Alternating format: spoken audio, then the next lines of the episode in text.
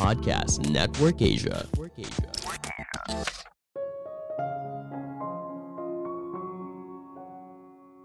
Investasi jangan dilihat hanya dari keuntungan jangka pendek, tapi dari konsisten untuk menghasilkan keuntungan dalam jangka panjang. Halo semuanya, nama saya Michael. Selamat datang di podcast saya, Sikutu Buku. Kali ini saya akan bahas buku Richer, Wiser, and Happier karya William Green. Sebelum kita mulai, buat kalian yang mau support podcast ini agar terus berkarya, caranya gampang banget. Kalian cukup klik follow Dukungan kalian membantu banget supaya kita bisa rutin posting dan bersama-sama belajar di podcast ini. Buku ini membahas rahasia para investor besar dalam membangun kekayaan. Menariknya, nasihat mereka soal keuangan tidak hanya berguna dalam hal investasi, tapi jika kita melihat dalam kacamata yang lebih besar, hal ini juga sangat berguna dalam kehidupan. Selama 25 tahun, penulis mendokumentasikan interviewnya dengan 40 investor terbaik di dunia.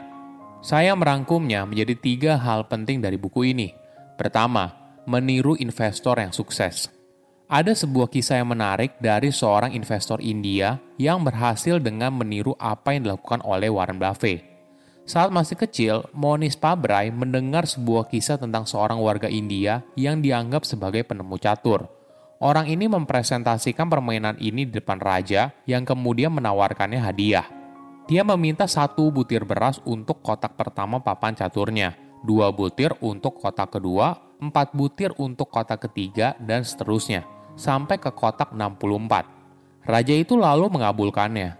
Tanpa disadari, ternyata raja berhutang hingga sekitar 300 triliun rupiah. Cerita ini mengingatkan Pak Bray soal Warren Buffett yang telah menguasai permainan compounding atau bunga berbunga. Dalam waktu 44 tahun, Warren berhasil menggandakan uangnya 18 kali lipat dan dalam perjalanan masuk ke dalam jajaran orang terkaya di dunia. Hal ini lalu membuat dia berpikir, bagaimana caranya Warren memilih saham dan apakah dia bisa meniru caranya Warren untuk menang. Ini yang kemudian mendorong Pabrai dalam perjalanan mengubah 1 juta dolar menjadi 1 miliar dolar atau setara dengan 14 triliun rupiah dalam waktu 30 tahun. Dorongan utamanya bukan untuk menjadi kaya, tapi bagaimana untuk bisa memenangkan permainan. Pendekatan Pabrai untuk menjadi miliarder memberikan pelajaran yang menarik buat kita semua. Bukan hanya soal investasi, tapi juga soal kehidupan. Pabre tidak berusaha untuk menghabiskan waktu menciptakan apa yang sudah ada, misalnya menciptakan algoritma baru untuk mengalahkan pasar saham. Tapi Pabre berusaha mengidentifikasikan pemain terhebat di dalam permainan tersebut, menganalisa kenapa dia bisa sukses, lalu meniru pendekatan yang dilakukannya dengan sangat detail. Dengan meniru Warren, Pabre boleh dibilang menjadi salah satu investor terbaik saat ini. Sebagai gambaran, dari tahun 2000 hingga tahun 2018, perusahaan investasinya memberikan hasil yang sangat memuaskan, yaitu 1.204% dibandingkan 159% dari indeks S&P 500. Pabrai pertama kali tahu soal Warren saat dirinya membeli buku One Up on Wall Street yang ditulis oleh Peter Lynch. Dia terkesima atas apa yang dilakukan oleh Warren dengan Berkshire Hathaway-nya – yang mampu menghasilkan 31% keuntungan investasi setiap tahun selama 44 tahun. Hal ini artinya, investasi 1 dolar pada tahun 1950 bisa berkembang menjadi 2 miliar rupiah pada tahun 1994.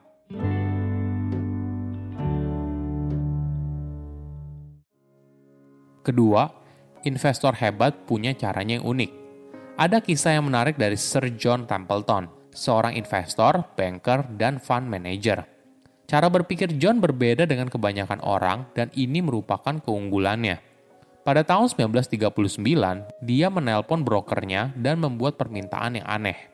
John ingin berinvestasi 100 dolar di seluruh 104 saham Amerika Serikat, semua dibeli dengan harga di bawah 1 dolar per lembar saham. 37 perusahaan dari daftar tersebut sedang mengalami kebangkrutan. Saat itu, Hitler sedang menyerang Perancis. John baru berusia 27 tahun dan berpikir kalau perang dunia akan menggemparkan ekonomi Amerika yang hancur, bahkan mampu menyelamatkan perusahaan paling lemah sekalipun. Saking yakinnya, John bahkan meminjam 10.000 dolar untuk melakukan investasi.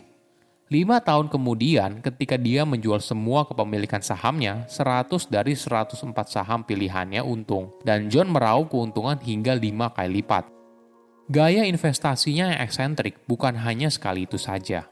Pada tahun 1950-an, ketika ekonomi Jepang terguncang dan saham perusahaan di Jepang turun secara drastis, John melihat momen itu sebagai momen terbaik untuk berinvestasi.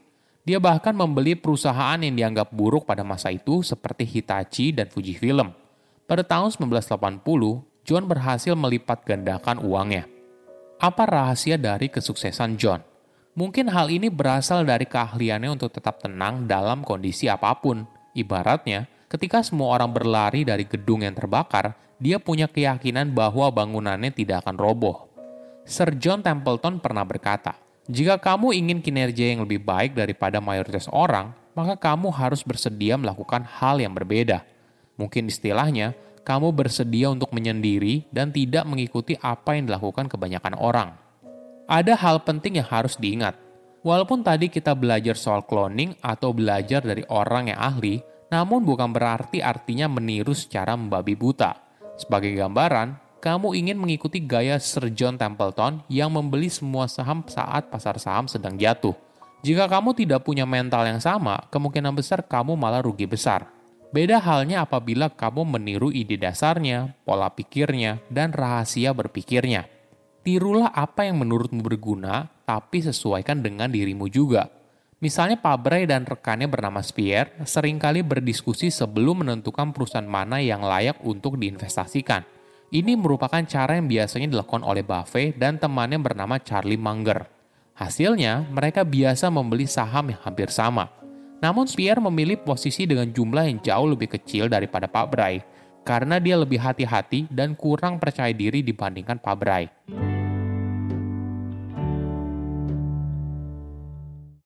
Ketiga, jangan buat kesalahan fatal. Penulis membahas pelajaran menarik dari Jeffrey Gunledge, seorang investor yang dikenal sebagai King of Bonds. Pelajaran investasinya yaitu kesalahan yang non-fatal. Jeffrey berpendapat, ketika kamu membuat kesalahan, pastikan kesalahan tersebut non-fatal. Untuk setiap keputusan investasi yang akan dibuat, Jeffrey selalu bertanya kepada dirinya sendiri, jika saya salah, apa konsekuensinya? Cara kamu mendefinisikan sukses itu bukan dari sesuatu yang sifatnya jangka pendek, namun harus dilihat dalam skala waktu yang lebih panjang. Setiap investasi yang kamu buat, pastikan untuk hindari sebuah musibah yang bisa membuat kamu keluar dari permainan. Ibaratnya, kesalahan yang bisa membuat kamu bangkrut.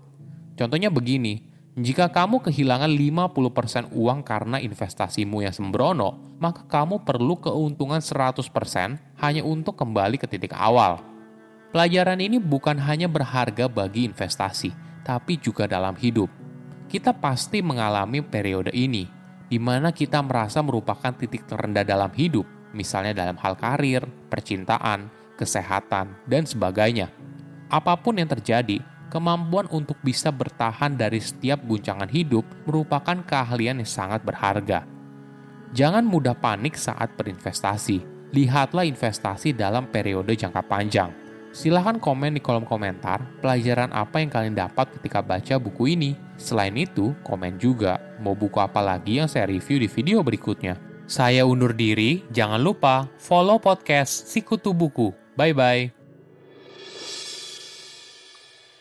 Hai semua, Samara di sini. Gimana episode si kutu buku yang barusan kamu dengar? Pasti menambah wawasan kamu dong. Setelah ini, kamu juga bisa dengerin podcastku Meditate with Samara. Di sana, aku banyak membahas tentang mindfulness dan juga berbagai konsep pengembangan diri yang menarik serta informatif. Yuk langsung dengerin podcast Meditate with Samara setelah ini. Namaste.